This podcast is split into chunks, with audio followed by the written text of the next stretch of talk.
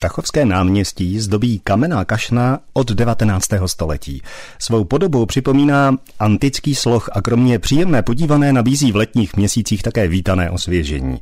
Ke kašně na Tachovské náměstí teď vyrazíme s Pavlem Halou a historikem Pavlem Voltrem z Tachovského zámku. Jsme na Tachovském náměstí, je krásně obklopené historickými budovami. Je tady nádherná kamenná kašna, má čtyři chrliče kamenné, to jsou lvy. Je to samozřejmě i částečně znak Tachova, nebo už od toho středověku znak Tachova, jedno z nejkrásnějších a nejušlechtějších zvířat, takže lev. Nahoře nad tím je pohár. Má to být jako kalich? Ta kašna bude z období toho pozdně empírového. Ten samotný střed, ten kalich nebo ten pohár by právě byl určitě nějaký taky styl navracící se taky k antice. Takže by to bylo období právě toho nějakého pozdního empíru. Kašna samozřejmě velice vkusná, do toho historického středu města výborně pasuje. Kašna je plně funkční.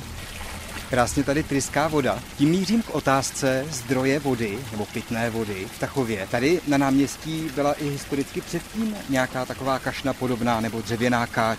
O těch nejstarších dob tady v centru města a tím, že náměstí bylo vlastně ve středu města vždycky, no tak určitě zdroj pitné vody to byl, ale na starých fotografiích, a to samozřejmě fotografie spíš z toho konce 19. nebo začátku 20. století se tam ta kašna samozřejmě objevuje. Největší zvláštností by bylo, že třeba první tachovská pumpa, což jako když to porovnáme teda zdroj pitné vody a potom zdroj teda benzínu. Čerpací stanice vlastně první se nacházela tady kousek pod Kašnou a řada tachovanů ještě vzpomíná třeba z dětství, že skutečně si pamatují na náměstí právě tu čerpací stanici. Říká Pavel Volter, zatímco tady teď trochu zaval vítr a krásně nás omlžila voda z té kašny.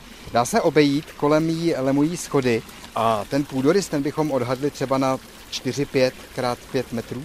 Tak, je to určitě jako v půdorysu, ta podesta, ta nejnižší část vlastně kašny je jasně čtvercová. Na některých místech je vidět, že ta kašna byla doupravovávána. Hmm, tady to potom kovovými, beton, tak, tak, betonem potom doplněné a jsou tady i potom i novodobé, novější potom druhy třeba dlažby a jinak to náměstí máme ve velké míře teda vyasfaltované, ale do budoucna se určitě počítá s tím, ta příprava a ta obnova toho Tachovského náměstí by byla určitě i dost na čase, protože k tomu historickému jádru města ten asfalt samozřejmě v žádném případě nepatří. Takže město Tachov na těch úpravách už pracuje. V každém případě kašna na Tachovském náměstí je krásnou ozdobou města a v letních měsících i místem k osvěžení.